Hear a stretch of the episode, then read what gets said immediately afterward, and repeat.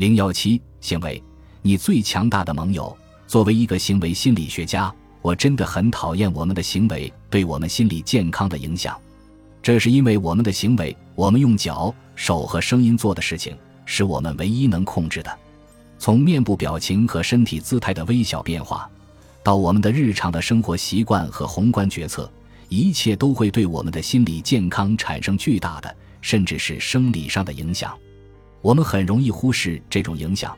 因为我们的每一个行为都像是我们人生海滩上的一块鹅卵石，有时我们可以清楚地看到一次选择会对我们的幸福产生怎样的影响，但更多的时候，随着时间的推移，我们人生的海滩上也会积累下许多不良的行为习惯。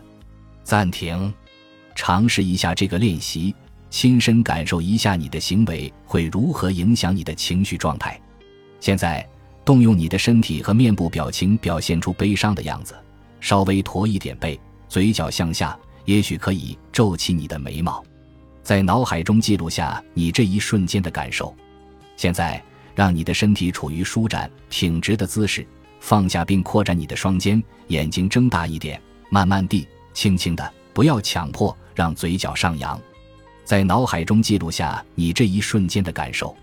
研究人员发现。德拉夫特和普瑞斯曼，二零一二。我们每一次身体姿态和面部表情的简单改变，都能为我们的人生海滩增添一块鹅卵石。这说明你的每一个行为都会对你的情绪产生巨大的影响。此外，你的情绪也会让你在行为上做出反应，这是一个双向的反应机制。